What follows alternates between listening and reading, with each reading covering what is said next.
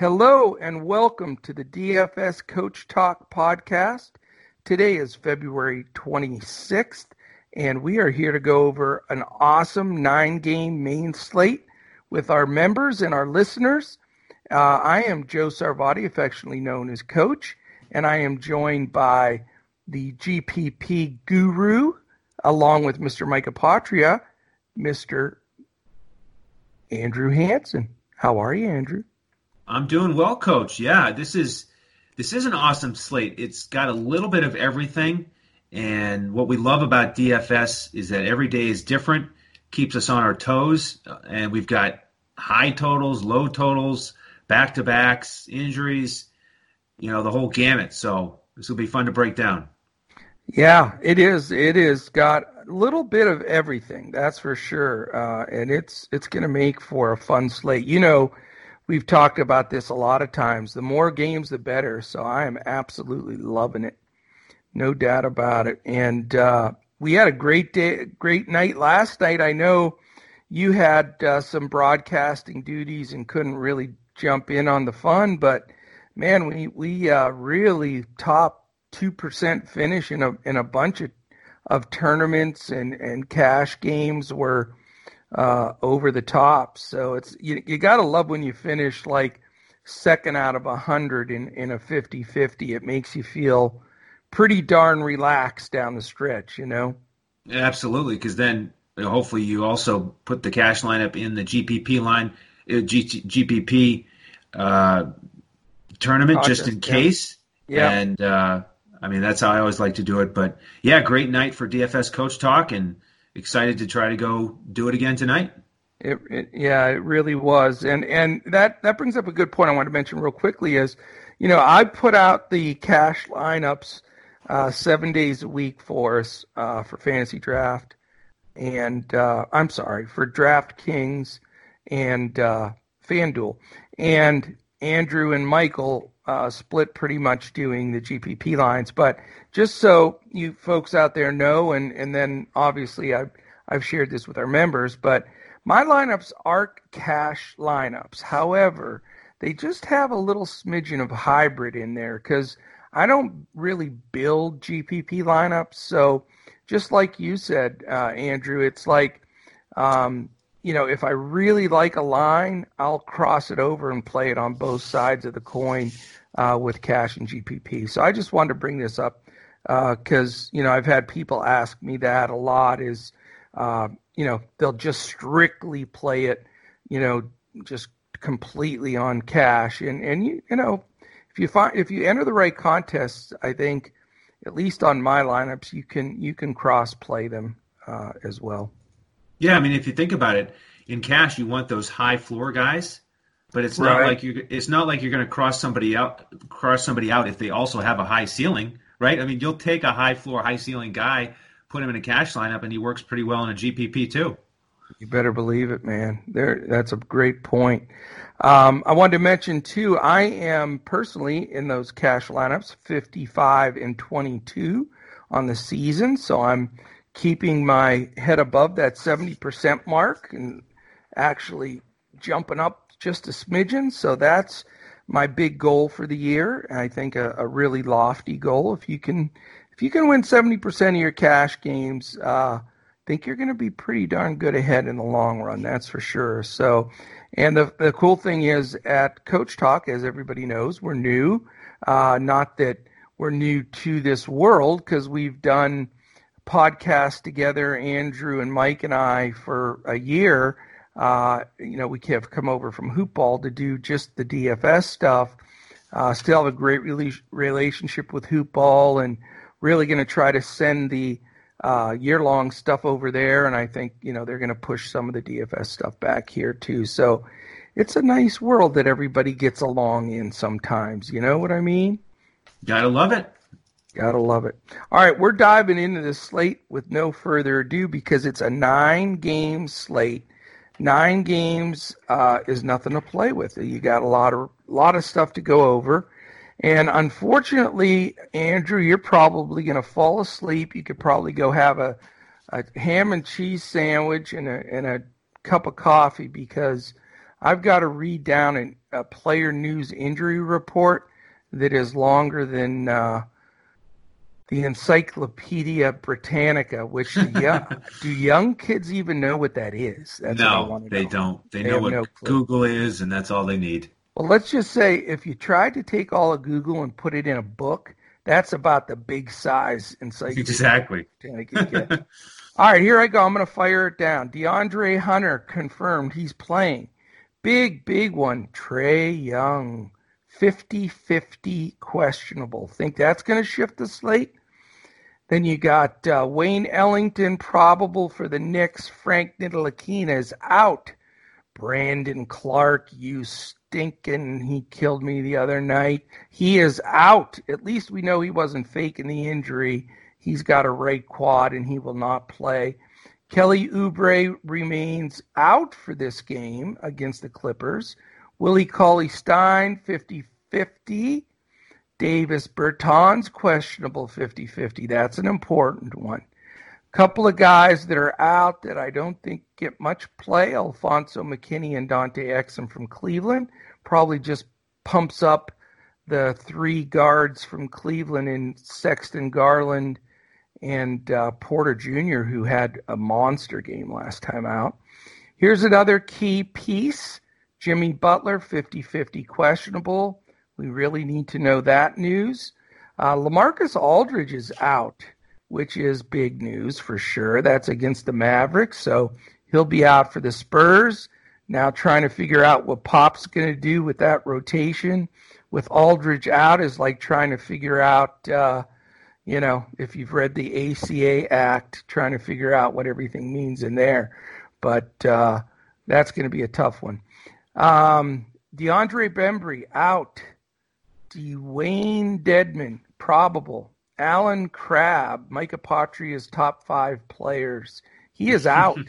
He's sitting out because he has no chicken suit challenge to play for. Wilson Chandler from Brooklyn, questionable. That's important. He's been getting some minutes. Uh, Elf Payton is probable. So, for those of us that jumped on the Dennis Smith for a day at that low price, and he went bonkers. That was beautiful. But now we've got Elf Payton back, and he will probably take over the majority of those duties against the woeful Charlotte Hornets. Eric Gordon is important. He's questionable, uh, but this says 60%. So, in other words, uh, he was listed as questionable, but the news from early uh, shoot around makes it look more like he's going to play. So I think keep an eye on it, but that's a guy we may want to count in. Uh, Russell Westbrook is playing. Patrick Beverley is back. Paul George is in. Elie Okobo in. Dario Saric in. Aron Baynes and DeAndre Ayton in. So all those Phoenix guys that have been bubbling in and out are all in. Uh, here's one that came back that we may have forgotten even existed Jake Layman, he is confirmed in for Minnesota. When's the last time he played? Seems like forever ago.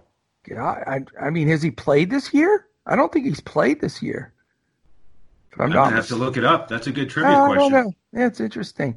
And then uh, Luka has been uh, confirmed in for anybody that was worried about him not playing. So again, very comprehensive list but very important list to know. Let's dive in. Three seven o'clock games. First one is the New York Knicks at the Charlotte Hornets. Now that does it can it get worse than that? No. I didn't think so.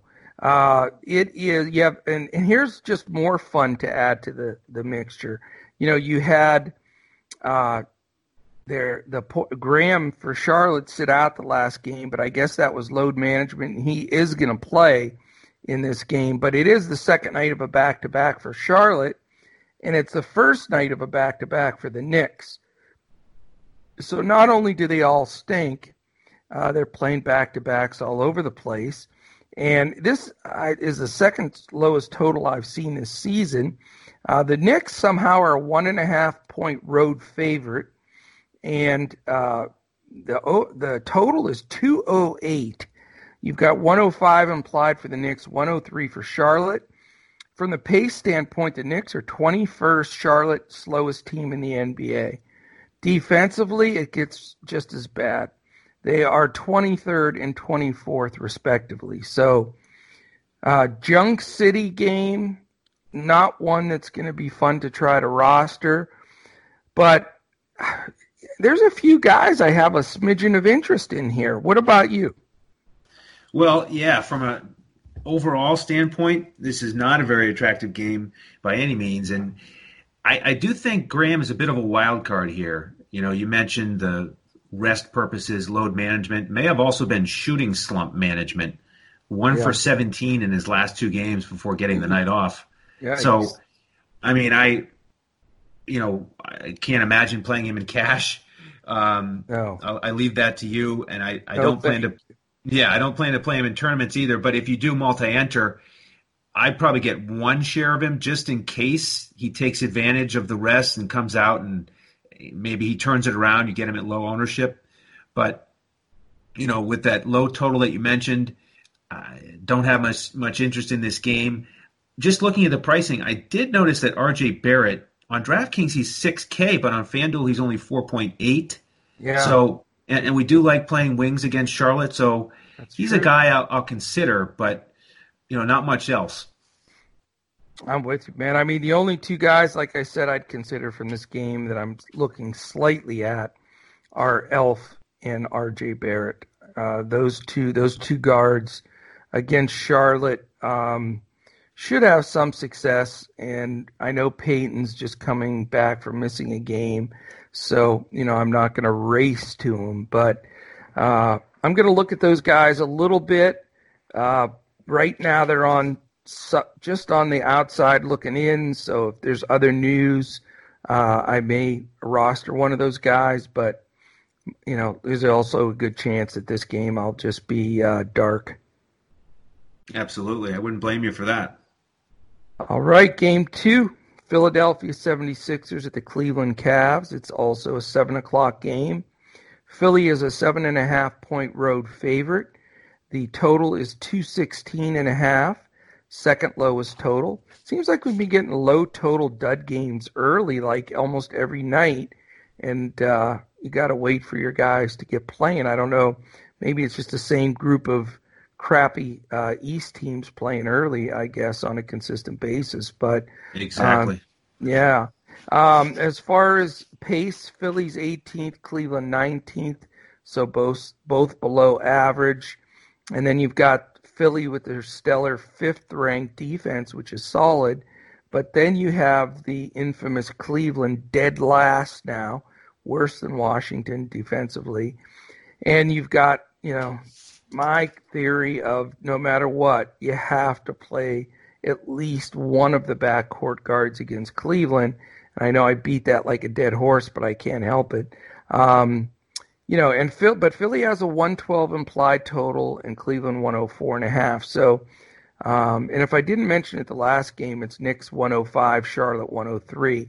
So that's pretty pathetic. But I guess on the Philly side, you know, Ben Simmons is probably my uh, one of my pillar plays of the day, and I know he's so damn expensive, but yeah, you just, mean you mean Embiid, right? No, I, I'm talking about Ben Simmons.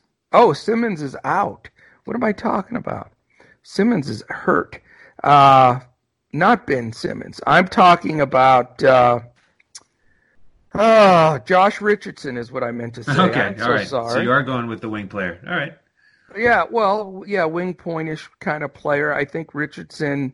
Uh, I don't want to go like Raul Neto and and all those guys that are going to split time there. I feel Josh's minutes are the safest. And if I'm going to force a guard in uh, for for Philly, then uh, then I you know I want it to be Richardson. So uh, I don't, and and I think he'll go pretty low ohm because he's had some clunker games in there. And then um, you know Tobias Harris has played good ball, and I don't mind mind him at all. Uh, I think he's going to be a guy on the bubble for me. Um, I'm not going Joel Embiid um, just because the pace of this game and just it could be so ugly that nobody is able to uh, really make value on a big fat salary like uh, Embiid's or even Drummond's. Uh, same thing with, with Kevin Love. I just not comfortable going to any of those spots. So, you know, uh, Richardson's my first look. I like Tobias Harris a little bit. I don't really want the all that rotation of the other wing and guard players uh, for Philly. So, you know, I'm gonna go after a couple Philly guys here and be done with it. Yeah, I like it. Um, I'm also going to fade Embiid. You know, potential blowout here, front end of a back to back. May not need to play full minutes. If I'm going to play a big, I'd rather play Horford. I also will consider Tobias Horford. Harris. Oh my God. Al Horford, my man. He's only 5K on DraftKings. Um, He's playing like a 5K guy, though. That's the problem. Yeah. Well, maybe for tournaments. You know, he's going to wake up and remember that he's Al Horford here soon enough. One of these games when he's in the starting lineup and Ben Simmons is out. So this could point. be the night. This could be the night. We got plenty of bigs on the Cleveland side that he, you know, is going to want to match up against.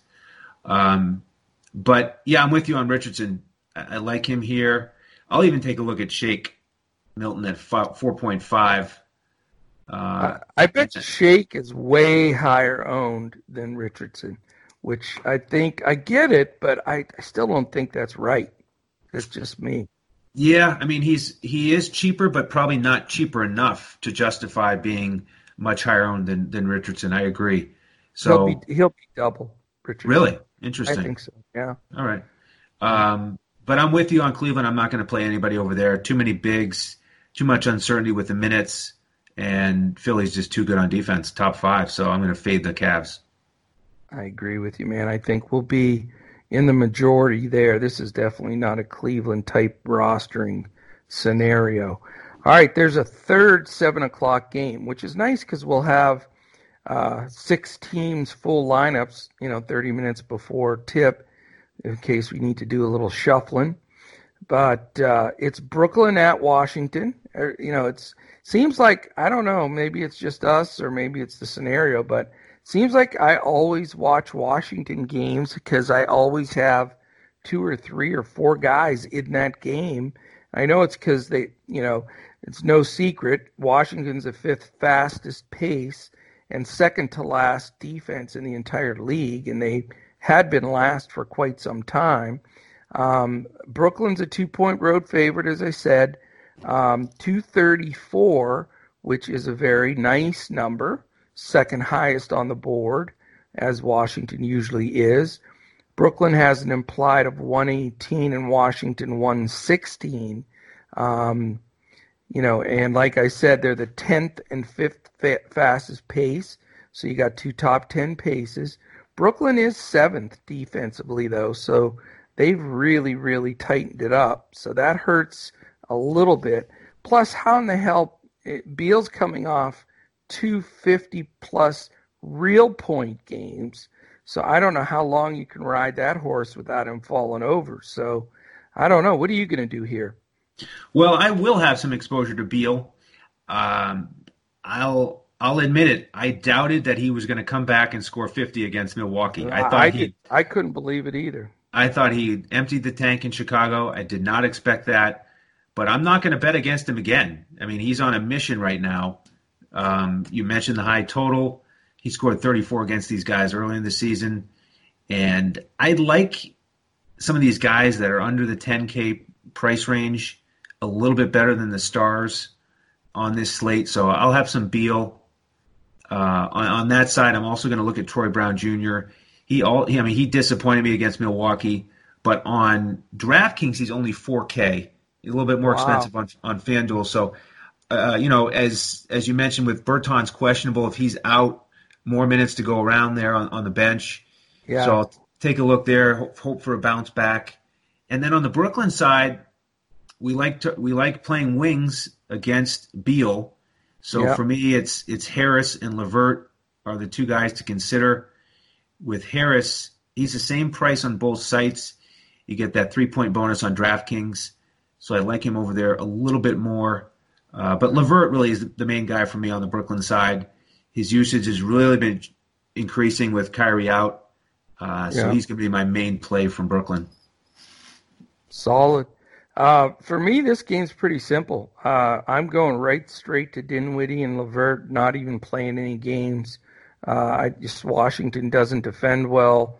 Uh, they looked a little defeated, especially Beal after the end of this uh, the, the last game. I mean, he had that look on his face like I just scored back to back 50 point games. We lost both games. You know, what the hell's going on? So I don't know. I, I just don't think they're going to play as well from an offensive standpoint. And, uh, you know, we know they're poor on defense. So I'm sort of all about Dinwiddie and LeVert in this game. And with all the uncertainty with Washington's other guys, you know, they're splitting between Napier and Smith. So that makes them almost unplayable to me because I hate split minutes. And then they've got that massive rotation of all the big guys that are back and then Bertans not being sure. Just too much of a headache for me, so I'm sticking uh, with Brooklyn guys and, and not even going to mess with Washington uh, for the first time in a while. Okay. All right, man. We go on to game four. It's the it's a 7:30 game. The Orlando Ma- Magic uh, against the Atlanta Hawks. So you've got the opposite ends of the spectrum here. Orlando's a three and a half point road favorite. Um, they are uh, the total in this game is 225, 114 for Orlando, 111 for Atlanta. And uh, as far as pace goes, you got the like I say the almost the the flipped numbers uh, on pace and defensive efficiency. Orlando's 28th in pace, where Atlanta's fourth. Orlando's eighth on defense, where Atlanta's 28th. So the old adage, what wins when you have good offense against bad defense and bad defense against good offense? What what's the plan here? Yeah, that's a that's a tough question. Um, all I know is that I'm going to be following the news on Trae Young. That's the only thing I know. Of course. Um, and got to check out these price tags on some of these backups uh, Teague and Goodwin. So that's where I'm going to start with Atlanta. You know, without that Trae Young news, I really wasn't interested in the Atlanta side very much. Yeah. I was more interested on the Orlando side. Vucevic, another 9K guy that I like. Uh, we like targeting the Atlanta bigs, and look what Embiid did against Atlanta earlier in the week. He almost had 50 points. So I like Vucevic yeah. here, and I think Aaron Gordon's in play as well. Yeah, Atlanta just doesn't defend. I mean, I get it, but I mean, I, I don't like this game a lot eh, to really advise on it until we know the Trae Young news because that changes everything. Because it, you know, if he doesn't play, you've got to take a serious look, in my opinion, at Collins and maybe Reddish or, uh, you know, uh, one of the wings, a Huerter, or or something like that because somebody's got to pick up the million shots that he takes uh, even though Orlando's going to slow it down. Um, you know uh, I definitely want to look at a couple of those guys dependent. If he if he plays uh, then that eliminates those other ancillary guys for Atlanta but I'm not going to play Trae uh, in a game where Orlando's entire purpose for this game was going to be play a half court D, slow it down, uh, you know, get the ball out of his hands as much as they can. Now, I agree with you on the Orlando side playing such an up tempo game uh, against Atlanta. It seems like Gordon's been hot, so Gordon has to be, you know, what I would say a, a decent consideration. And even Evan Fournier, I haven't dialed him up in probably a month, but you know, this seems like it'd be a great spot for him to get a lot of shots up. So, you know, he may be the one that uh, really uh, jumps up the most with the up pace and just more possessions. Um, I don't want to spend all my money on Vuk. I know that it's probably not a bad play, but he's just too expensive for me. Uh, and that's it for me in that game. Yeah, and let me just throw in a couple more pieces of data here in mm-hmm. case in case Trae Young is out. Last time he missed. Uh, Teague got the start, played 25 minutes. Goodwin got 27 minutes off the bench, took 15 shots, and Huerter took 22 shots in yeah. that game against, game against Boston. So there are going to be some much more price did, attractive price tags there. Did they have Reddish and Hunter in that game though? I don't believe they did have both. That is a good call. Hunter played, Reddish did not. Okay, because that changes the dynamic as well. Because I, I think, first of all, I want nothing to do with those two guys that are splitting, Teague and, and, and the other guy. They're not. They're they're both going to split minutes. And then I think Huerter gets kicked down with with uh, both Hunter and Reddish playing, and they both get dialed up a little bit, but quite not quite enough to make it. So it's one of those tweener games that I just, if Young's out, I just don't feel comfortable about. Uh, but I would like to grab uh, one or two Magic just because Atlanta, you know, they've given up the most points since the All Star break. So you gotta you take that into consideration. And Orlando's not going to get in too many games where they're going to be in more of an up pace scenario uh, so you gotta, I think you gotta look at Gordon and Fournier and even Vuk a little bit, and maybe a Fultz a little bit, but uh, I don't, I don't really like that backcourt right now because Fultz, DJ Augustin, and Michael Carter Williams are really splitting uh, responsibilities at the point. So, good point though, man. You ready to go to the next one? Let's do it. Okay, the the uh, second 7:30 game and then there's a third one. So we're going to have six games that start 7:30 or earlier. So we're going to know where we stand, and that's on the East Coast. Um, it is Minnesota at Miami. Very, very, very intriguing game here to me. Uh, Miami's a 10 point favorite. We don't know if Butler's playing or not. That's monster news. The total's 233, so that's you know you cannot complain about that at all. 121 and a half for Miami and 111 and a half for Minnesota. So 121 and a half is the second biggest total on the board. Miami's been red hot. Uh, we know KAT's still out. I mean, Bam Adebayo is playing like an absolute animal. But and I don't know how you don't consider him here. Because here's the scenario: you've got Minnesota, the seventh fastest team in the league, Miami's 26, so it's a big pace up game for Miami. And then defensively, Minnesota's all the way down to 20th now, and the Heat are 13th. So, man, I'll tell you, I think you start with Bam and then build from there. What do you think? Well, that's interesting. I, I do like the spot for Bam. Minnesota certainly coming in with tired legs. Third night on the road, third game in four nights on the road. Yeah. Um, he is 9K on DraftKings. Uh, that's unfortunate.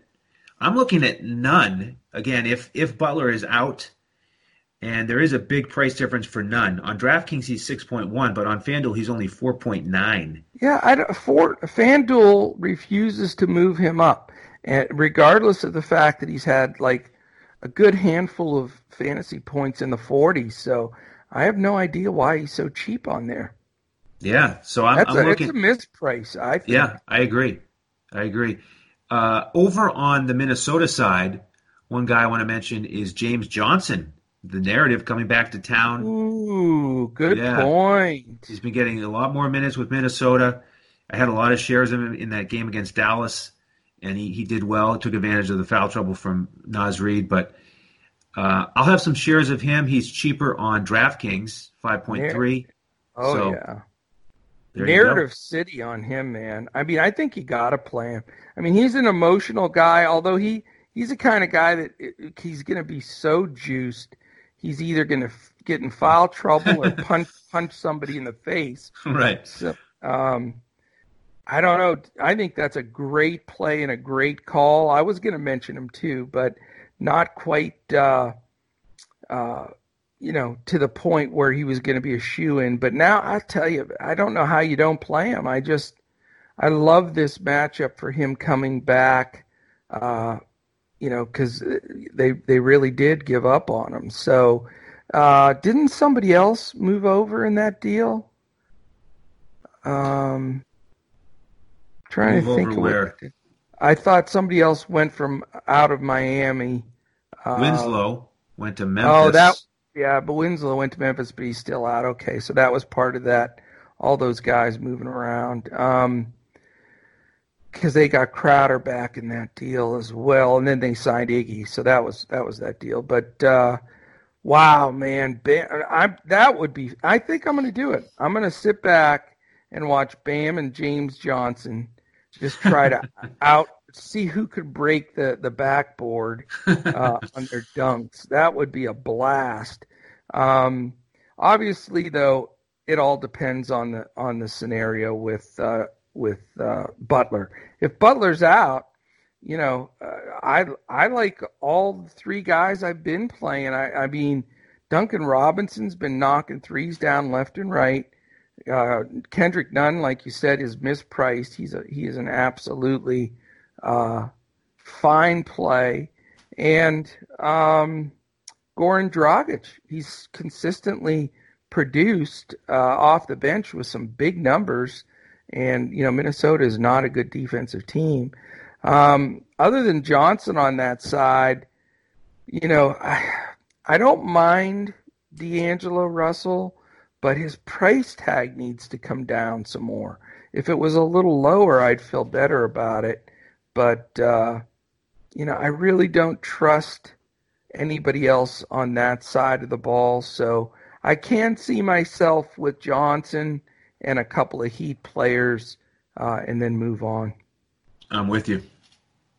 All right, man. We've got five down, four to go.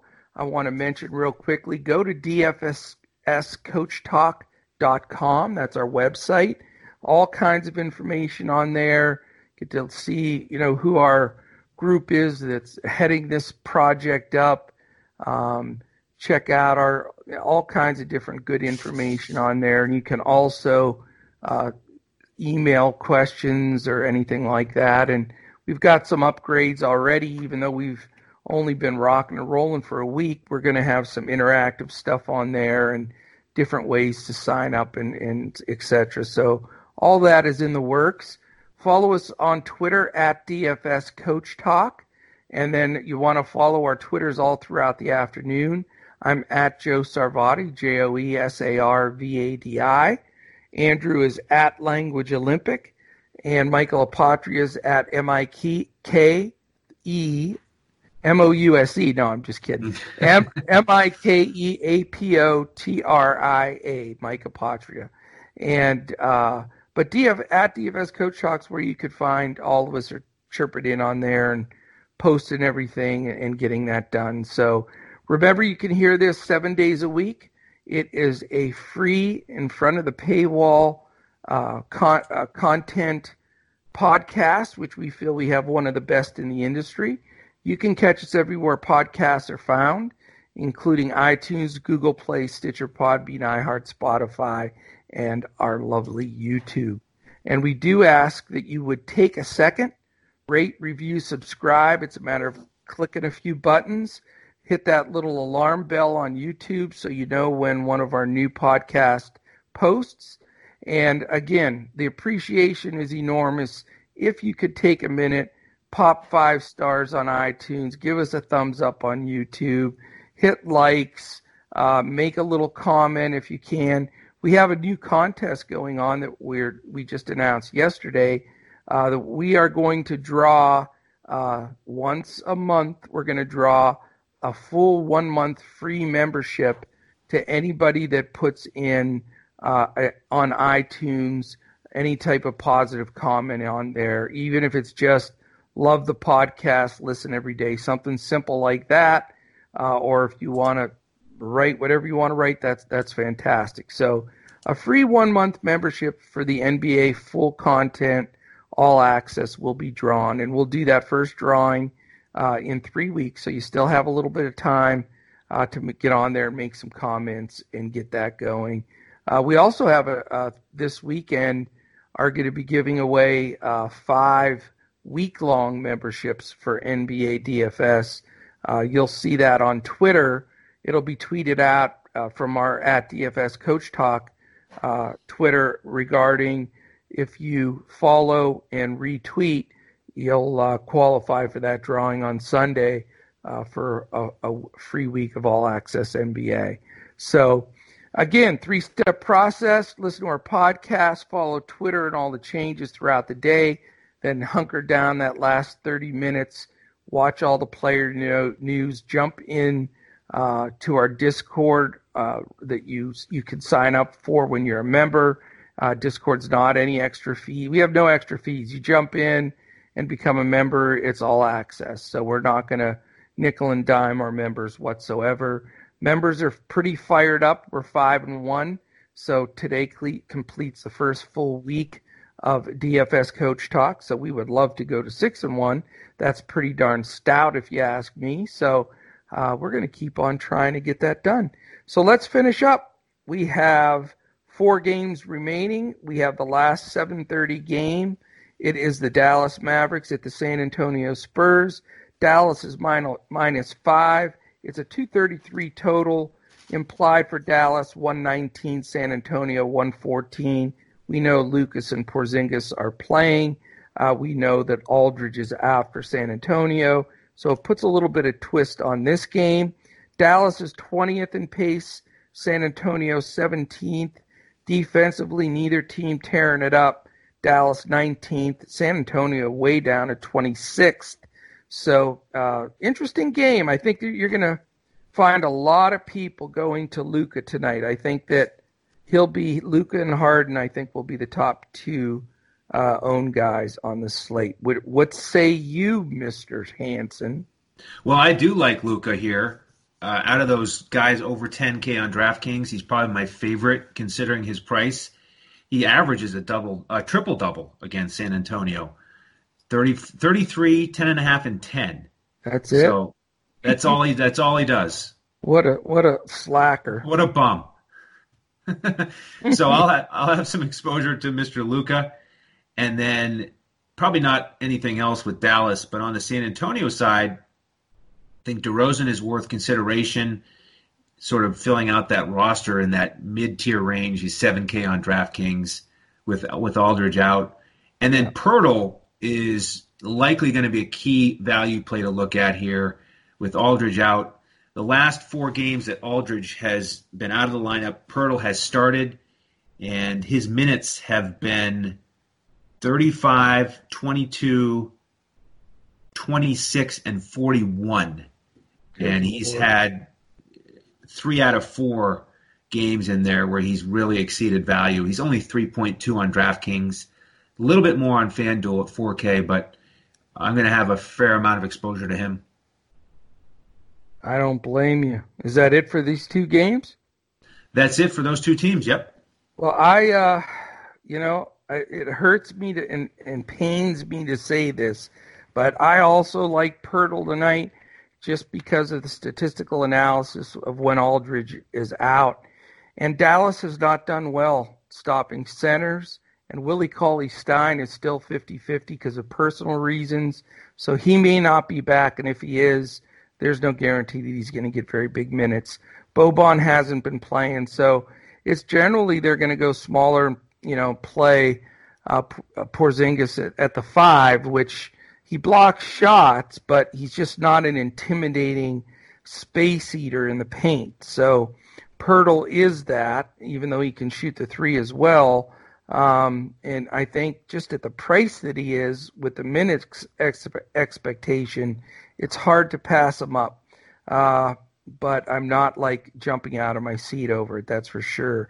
DeRozan's a fine play. I mean, you know, the usage generally is splits around, goes to some different guys. I think you can certainly consider him. I also think you can consider Dejounte Murray. I mean, he's had multiple games, uh, five of his last seven, where he's you know in the forty plus uh, fantasy point uh, spot. So he is. um, been exceeding value pretty consistently as uh, recently. So I like all those guys for the Spurs. Uh, I I like Luka a lot. I may eat the chalk with everybody else and just accept the fact that if he's going to put 60 or 65 or 70 on the the board, you know, I, I it's hard to catch up uh, and get to that. So as of right now, he's in my lineup. But if I have a change of heart later, I may swing to Porzingis, who I think is going to have a good game in this matchup as well.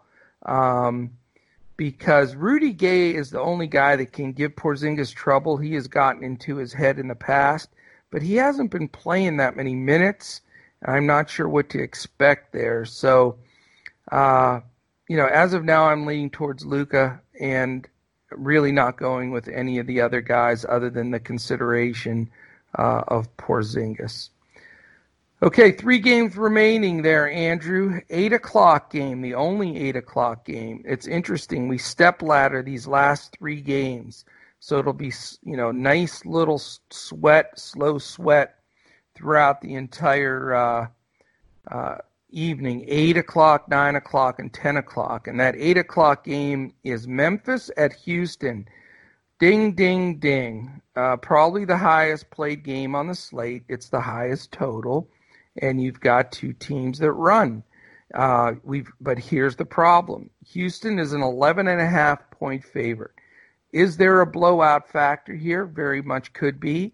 Who does it affect more? I don't think it affects Houston nearly as much because we've stated it probably 72,000 times that D'Antoni does not like to pull his guys uh, even when they're way up. Uh, I was amazed. They were up 34 with four and a half minutes left, and he had Westbrook in the game, who ended up almost getting into a fight. Ended in that whole scum, uh, scrum, got thrown out of the game. And I mean, that's just a perfect recipe of losing a guy for the season. I do not understand uh, his philosophy whatsoever. But I think if a blowout happens, it crushes the Memphis side more. I mean, he's not uh, Jenkins has said all along, and he hasn't, and he's stuck stuck with it. He is, does not overplay minutes with Ja or uh, Joe Val or or you know a lot, a lot of those guys. But we have Triple J and Brandon Clarke out, so that shuffles the deck. I mean, it brings a lot of other guys into play. Um, it makes Joe Val, I think, uh, a really good play because obviously he's going to get guarded by uh, PJ Tucker, but we've been smoked on this. You know, I said, how can you pass up Gobert? How the hell are they going to guard him? Well, they did.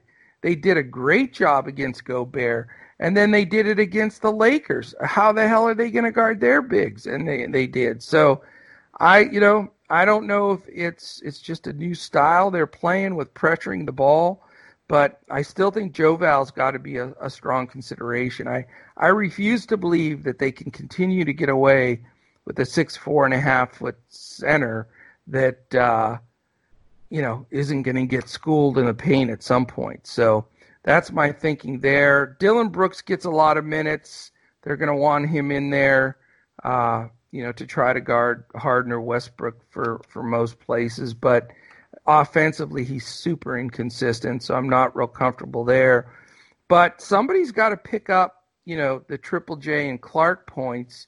Um, you wonder if Bruno Caboclo is going to get back into the rotation. That's something we want to read about as the afternoon goes on. Um, but for me right now, I sort of like Joe Val. Have a little asterisk next to De'Anthony Melton. I just he seems to wiggle his way in when they're a little short-handed at times in different positions, and he's such a terrific DFS points per minute guy for a guy that doesn't play a ton. Uh, that sometimes you can sneak him in there on the cheap and grab 38, you know, DFS points, something like that. Uh, the Houston side of the ball, you know, you can easily uh, roster um, Harden or Westbrook. I think they're they're both very rosterable here. Um, I would assume Brooks guards Harden, but I don't know that for a fact. So I'm going to read up on it because I very well may use my second pay up uh, for Harden or Westbrook. Uh, Luka being one and Harden or Westbrook being the other one. But I want to figure out uh, who's guarding who, and I'm going to try to dig in and find that because Uh, Brooks can slow people down, so that is a, a, a small concern there. And you know, I want to see which guy he's guarding. Uh, it does. Uh, they're both super expensive, so uh, I don't think you can really afford both. But uh, I guess you know, in some builds on some of the sites you can. But uh, for me, I'm I'm looking Joe Val, maybe Melton, especially in a GPP. And then uh, once I dig deeper, because I haven't found anything yet this morning uh, on either the Harden or Westbrook uh, option. Um, I also like uh, Robert Covington a little bit. Uh, he seems to be just embracing and fitting in this role. I mean, it's like sometimes he's playing sort of like almost center and gets some rebounds and blocks. And then, you know, on offense, he's floating out there hitting three. So he's been a very unique situation, and I like him a lot better than PJ Tucker. Even though Tucker's filled that role well and they've won with the small ball lineup, he hasn't produced very well in DFS. So I would stick more with uh, Covington uh, and the and then the big boys. Excellent. Anything else? Yep, that's yeah, it lot, for you there. A lot of good stuff there. I want to add a couple points here on Covington. Sure. Just add, I'm going to add a stat: four straight games over 30 fantasy points. So I agree with you. He's very reliable. Feels very comfortable so far. I'm going to lean a little bit more towards Harden over Westbrook, and okay. Harden is cheaper on DraftKings than FanDuel, so some nice savings there. And one guy I want to mention, okay, on the on the Memphis side, is one guy you didn't mention, Josh Jackson. Yeah. And what I'm going to do here is I'm going to confuse the audience for a minute, so stay with me. But if you look at DraftKings, Jay Jackson, you can get him at 5.8, 4.5, or 3.0. Wow. so that, of course, is a reference to Triple J, yeah, uh, who's out. So you don't want to get him in your lineup. No. Josh Jackson, the one you want, is in the middle. He's 4.5. Uh-huh. Justin Justin Jackson on Dallas is is 3K. Good so lord. I think this is a good opportunity to remind everybody, you know, take five extra minutes, start a little bit earlier, give yourself the extra time, double check everything, make sure you get Josh Jackson in the lineup, the guy who's active, not Justin Jackson. Um, and I do want to get him in some lineups. I think he's one of the guys that's going to soak up some of that usage. He got 25 minutes against the Clippers uh, with those guys out and, and Clarke going down. He also had 22 minutes the game before. And here's the thing for Josh Jackson, coach. Don't you think he should be able to thrive pretty well in a game like this against Houston? I mean, I think if he doesn't do well tonight, he gets 25 minutes or more, they should just send him back to the G League.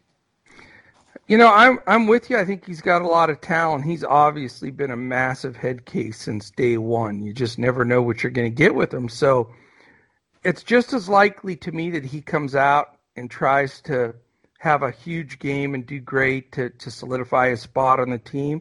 It's also just as likely he goes out there a little unfocused and just doesn't get involved in the offense much. And, you know, I just, I don't trust him as far as I can throw him, but I think he's a tremendous GPP play. I really do because he could be a, a great find, but in cash, I just, I don't have the, he's not the secret squirrel. I do not have the big nuts to to put him in there. well but said. I do. Yeah. I will tell you though. Uh, you made a good point. Guys that are flying the last five minutes to get a lineup in. I guarantee there are some people that click the wrong Jay Jackson. yep. Absolutely. Uh, and we're not talking, uh, you know, Jeremiah Jackson from the Jackson Five either. No. or Jimmy Jackson from the the uh, Mavericks, the old right. Mavericks. So there's we could go through the Jacksons for quite a while. All right, two games left. Uh, this last game is going to get a massive amount of interest around the industry. It's the Clippers at the Suns. It is the Clippers a seven point favorite on the road, 232 over under. You have an implied 119 and a half for the Clippers, 112 and a half for the Suns. Um, pace makes this game something you want to play. Eighth Clippers, ninth Phoenix. You don't always get two in the top 10, so that's back to back games Memphis, Houston, Clippers, Phoenix. Those are four the, of the fa- the nine fastest teams in the league. So it does, uh, you know, really solidify that total. Um, defensively, though, better than the, the other game. Clippers are sixth, Phoenix 16th, which isn't too bad. Uh, you know, it's funny, as soon as Baynes and a few of those guys came back, they started improving on the defensive side right away. So this game's going to get a lot of attention. Are, is this one you're going to focus on? Well, you know, I'd like to get some exposure to it just looking at that total, but you know, you, you mentioned at the top with all those Clippers back in the lineup. I just don't think there's enough usage to go around with the price tag. So okay. I really don't plan to play any Clippers.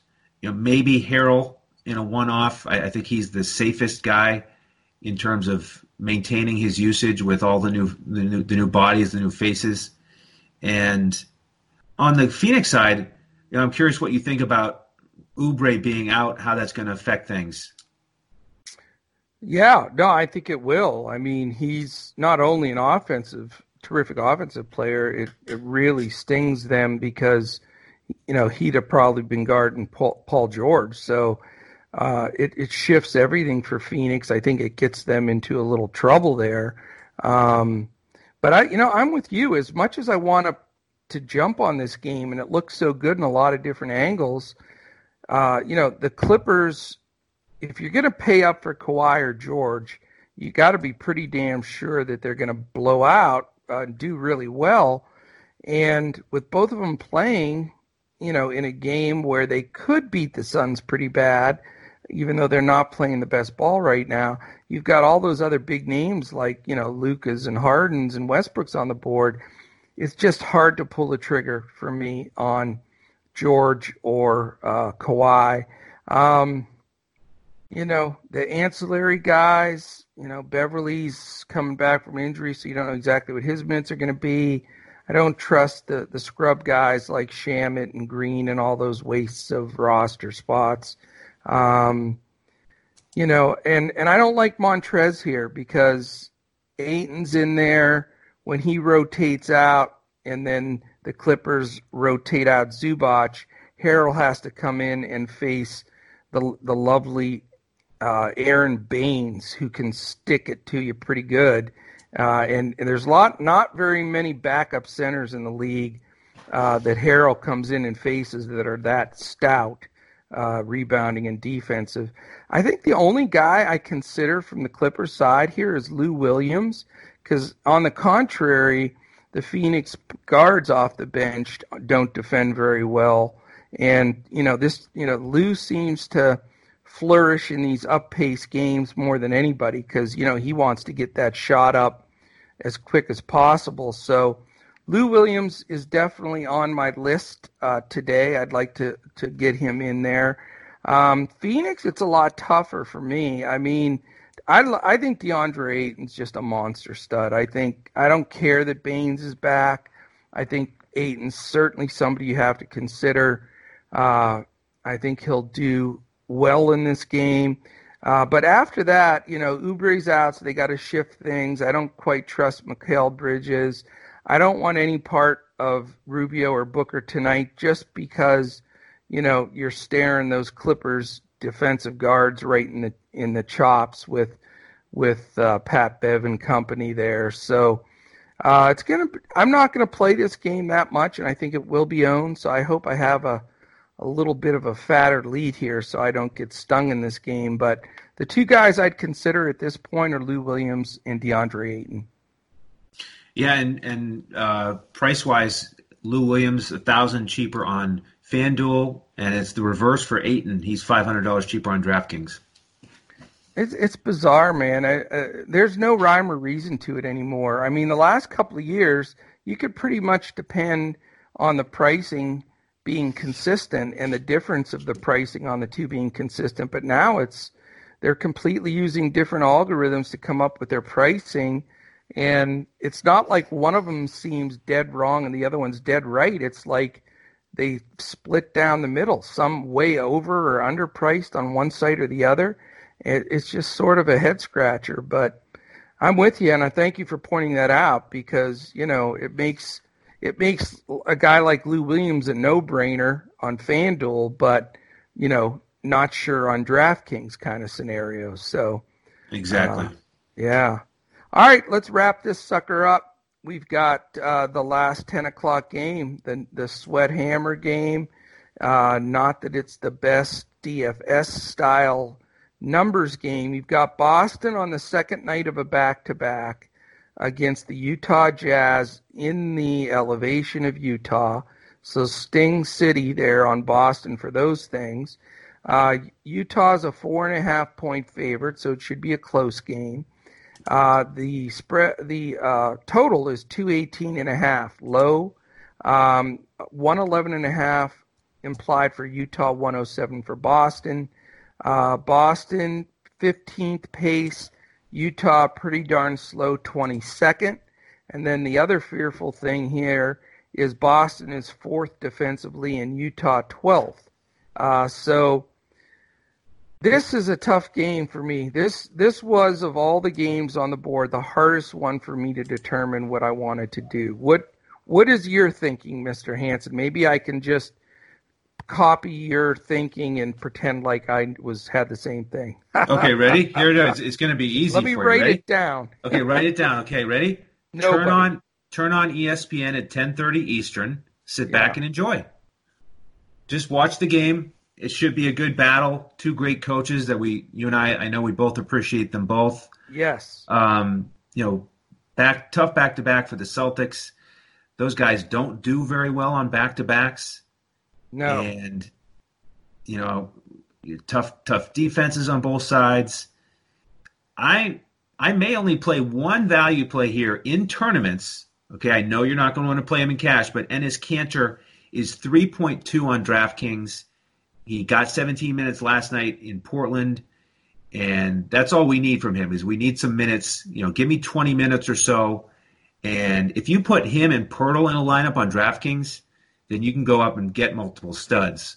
So um, yeah. that that might be it for me. I really don't like any of these prices, uh, you know, or the matchup in general. It's a tough one. There's no doubt. I mean, I test from yesterday, uh, the last half especially. Jayson Tatum was absolutely unconscious. I mean, he couldn't miss. It was one of those where you didn't even have to look at the basket, and it was it was going in. So uh, I, I, do like Tatum, but he's so expensive. He's overpriced. Exactly. Um, but I do like him. He's. I think he's going to have a terrific game here. Uh, he's my favorite Celtic in this game. Um, love the way Marcus Smart played yesterday, uh, and I, I just. I'm not. I don't think Utah's backcourt is that awesome defensively. I really don't. Uh, Mike Conley's played okay but not against uh, the backcourt defense. The Celtics want no part of that. Uh, don't even really want Donovan Mitchell in this place. I've been playing him because he's underpriced for being the superstar on that team. Um, but I just I don't feel comfortable, even though it's a back to back in Utah uh, with Mitchell. Um, if I had to play a flyer here and I wanted to go cheap, you're going to think I've lost my marbles, but I sort of like Daniel Theis. He has consistently not just been good, he's been really good. I mean, we're talking 35, 42, 38. I mean, he is scoring fantasy points like a starting center in the NBA. And he's really dominated the minutes over Kanter recently. And uh, this is a weird stat, but it's an edge that's been working for me. Yes, Gobert is the defensive player of the year. Yes, Gobert leads the league in blocks. But let me explain something to you. Dig into those stats. He rarely blocks the guy that takes it right at him, even if it's a guard.